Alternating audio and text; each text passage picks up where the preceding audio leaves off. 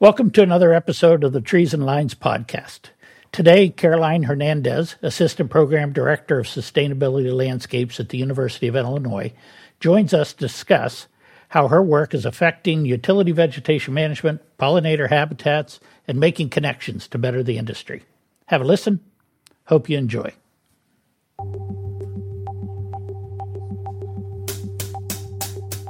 Welcome, Caroline. We appreciate you joining us for trees and lines. Been looking forward to having you for quite some time, so it's taken us a little bit longer than expected to get it to all work out, but thank you for joining us. Yeah, well, I'm excited to be here and excited to talk about the work that we do. So thanks for inviting me. Would you just start us off by giving us a little bit of your background? Tell us about Caroline, and then uh, tell us a little bit about uh, the working group. I've been kind of all over the place, uh, you know, living and studying, uh, working all over the place, all over the world, uh, up until I met my uh, then fiance um, and moved to Chicago.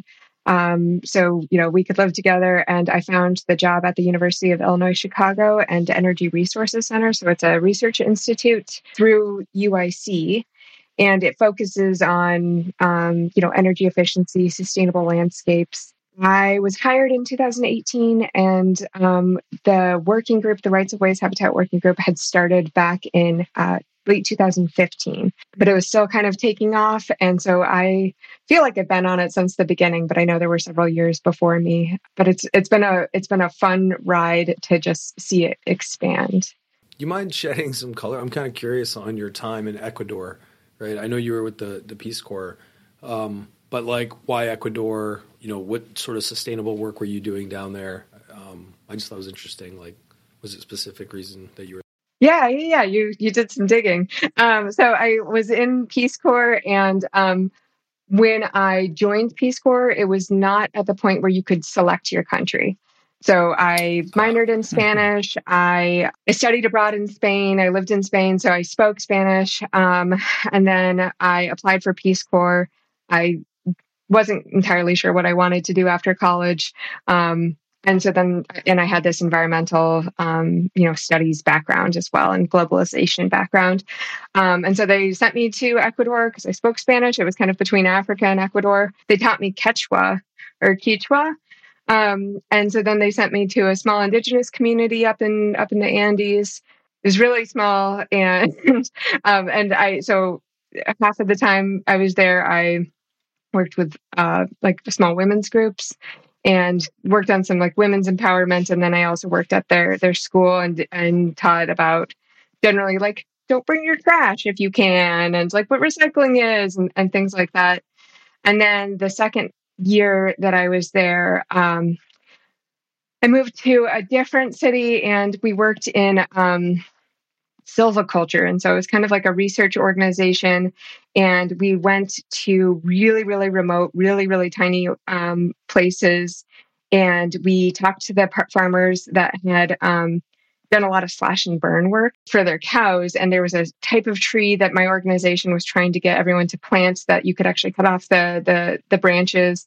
The cows could eat it, then they would um, actually have more nutrition, and then you were reforesting as well.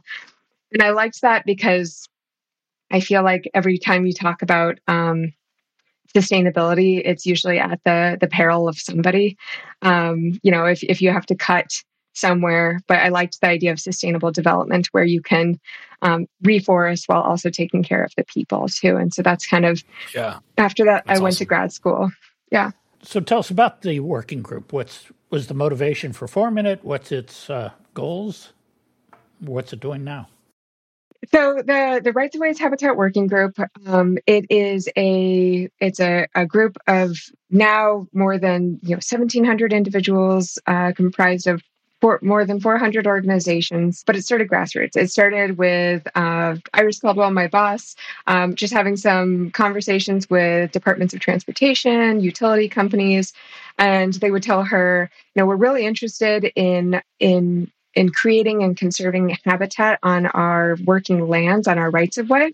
But you know, we're we need resources. We want to learn from each other. We want to be able to, um, you know, share uh, share what we've learned, best management practices, things like that. And so back in 2015, she started hosting our, you know, first Rights of Ways Habitat Working Group meetings. Started small. Actually, I think the meetings were still had about 100 people at them at the beginning, and then we have just been increasing and.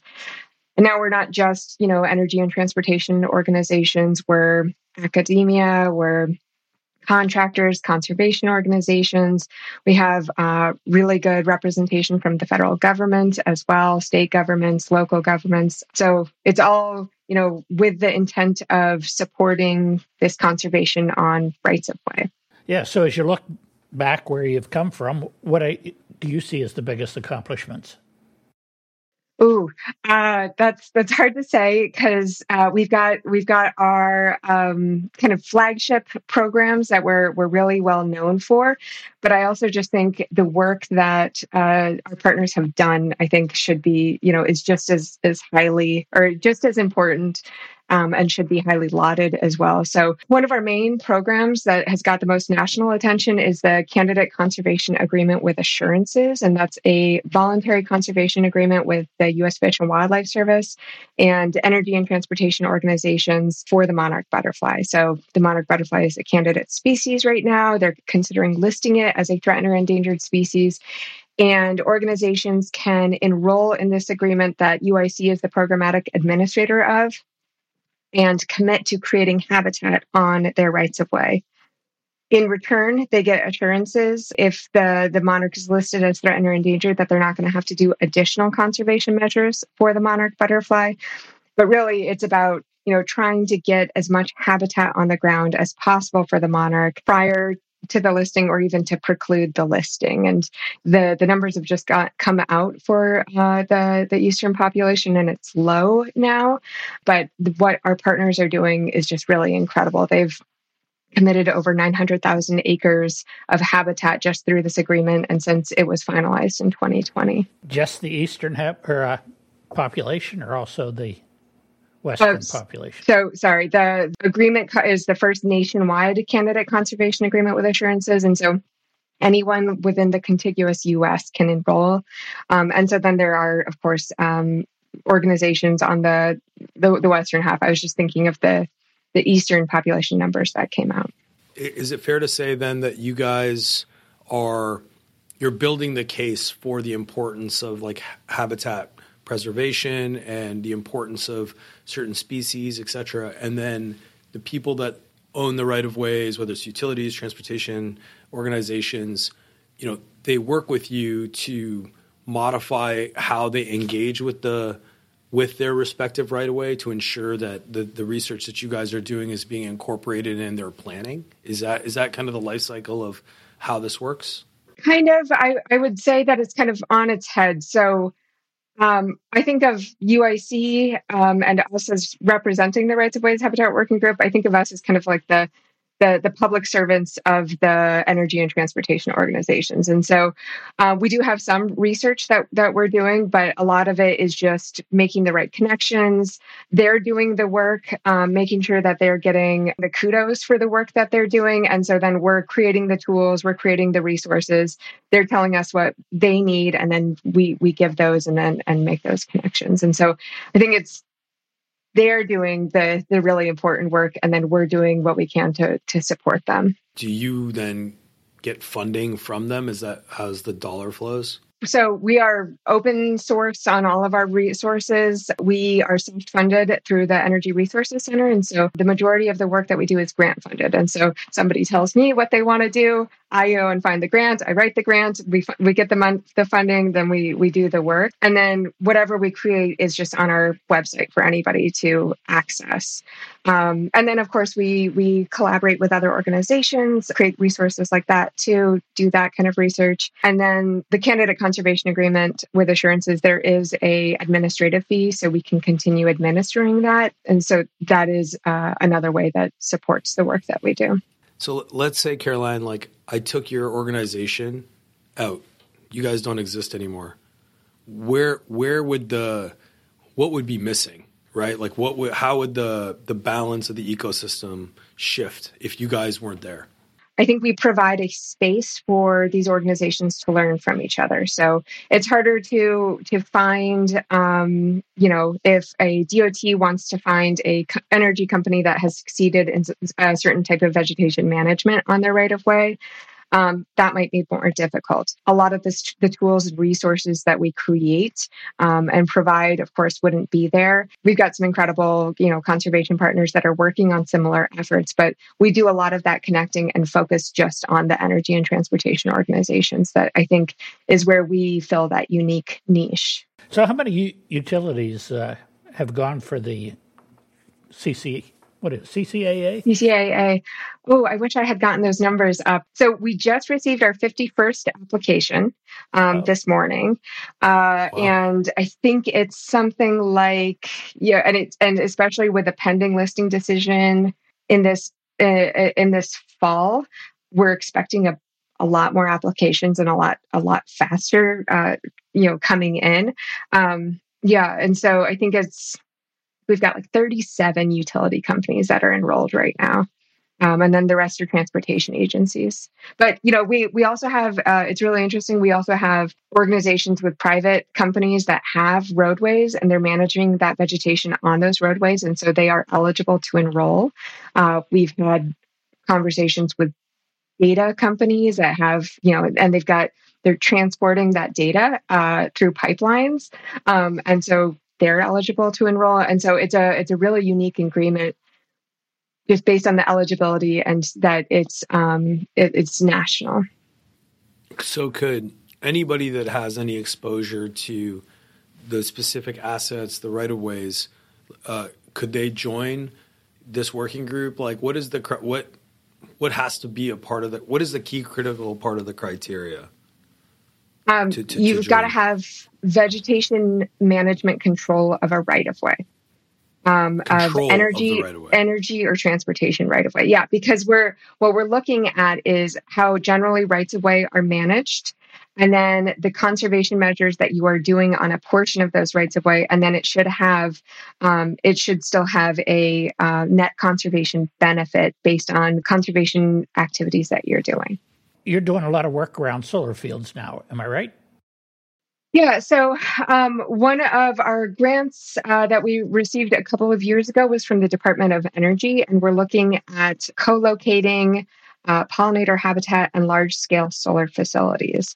And of course, that does tie into, you know, any of those energy companies could enroll into the Monarch CCAA, but um, we are looking at the, the economic uh, uh, factors of what is the vegetation management what are the costs of the vegetation management if you're if you're just doing you know your regular constant mowing versus you're going to seed it and let it lay for a while and and then just uh, do the the maintenance and upkeep we're also uh, looking at the performance factors. So, uh, is it affecting? I guess effective is the the solar panel.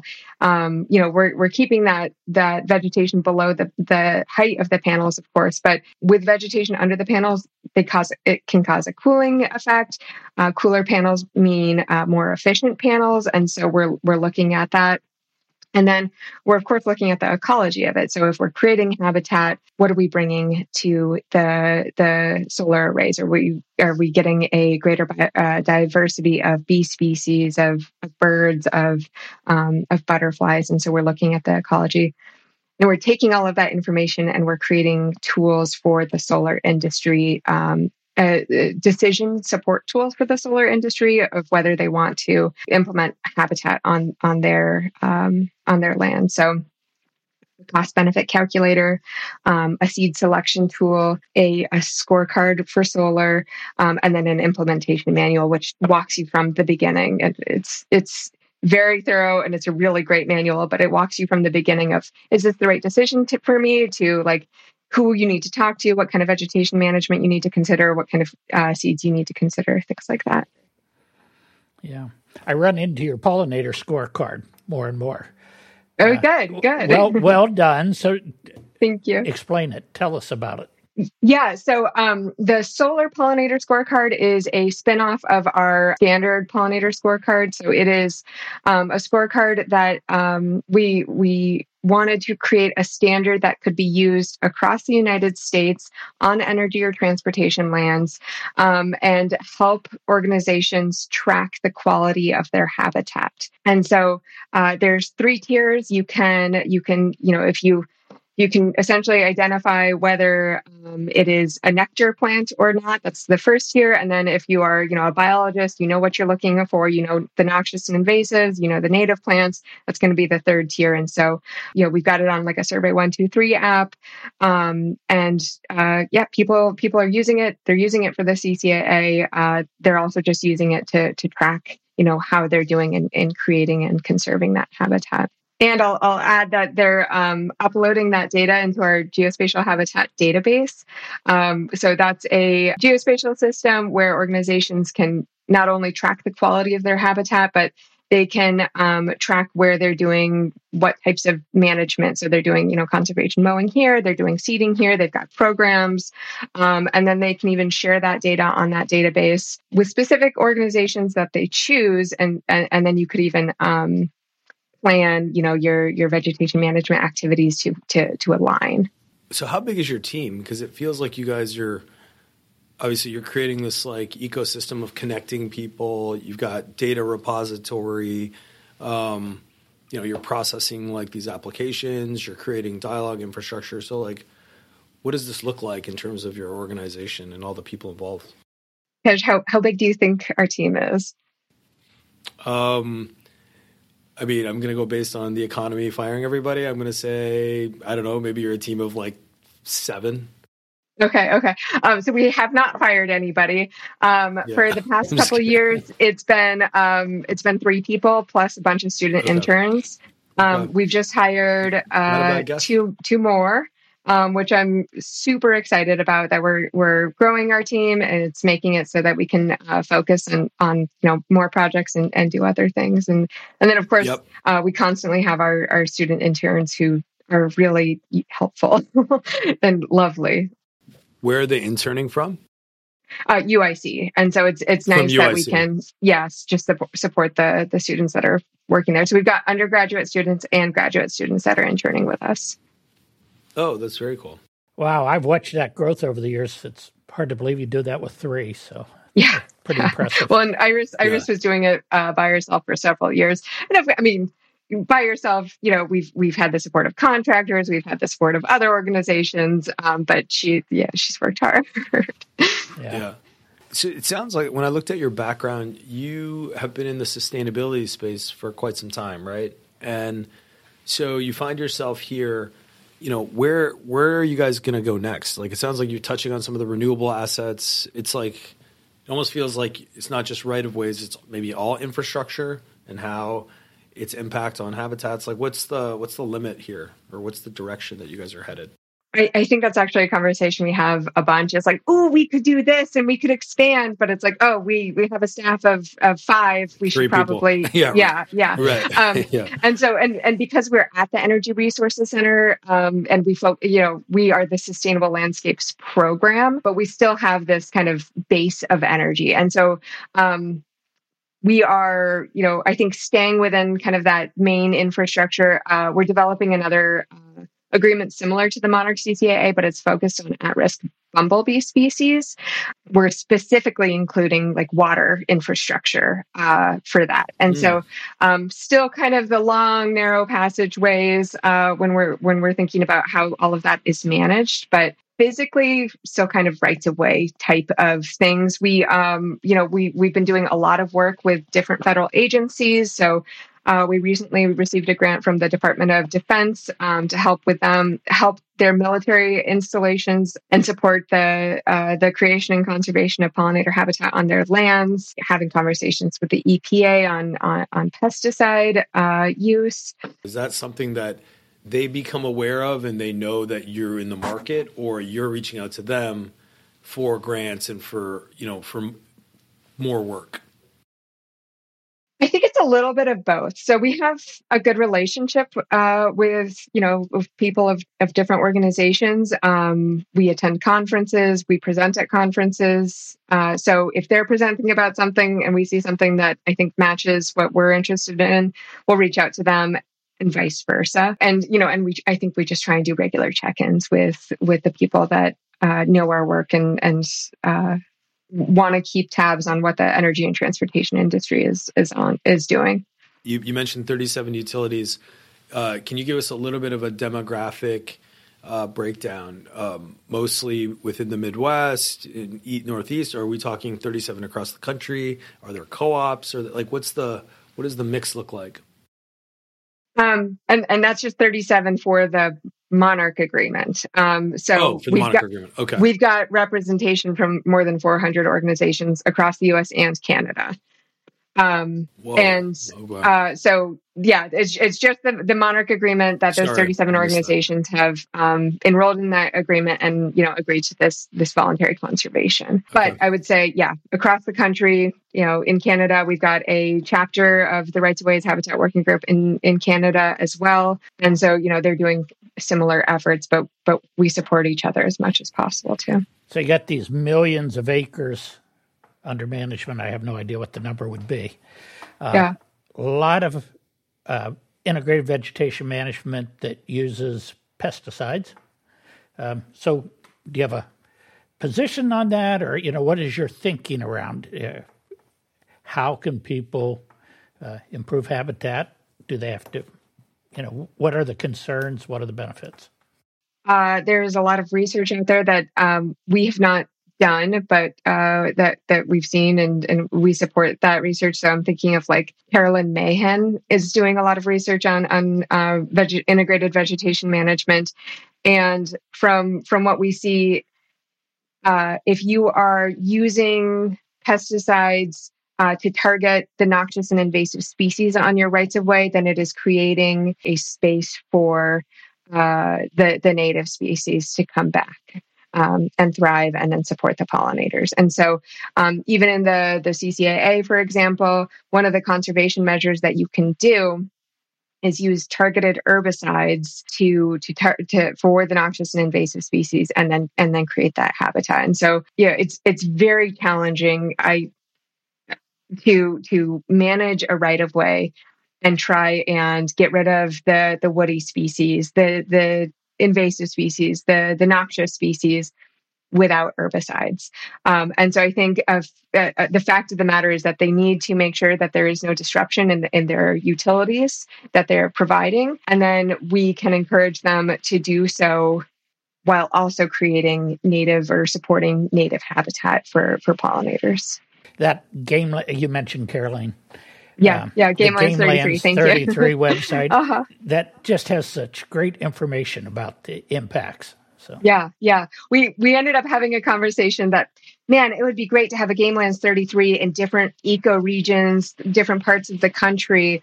Um, and so that's still kind of in the back of our heads of like, if we can find the right people, we would love to to push that and support that. And I'll write the grant for that. Like you, you tell me the people that are willing to do it, and I will write the proposal for that because it would, it's it's well needed to to see it in the the Southwest where it's drier, um, and you know they have to deal with different species and, and different vegetation management activities.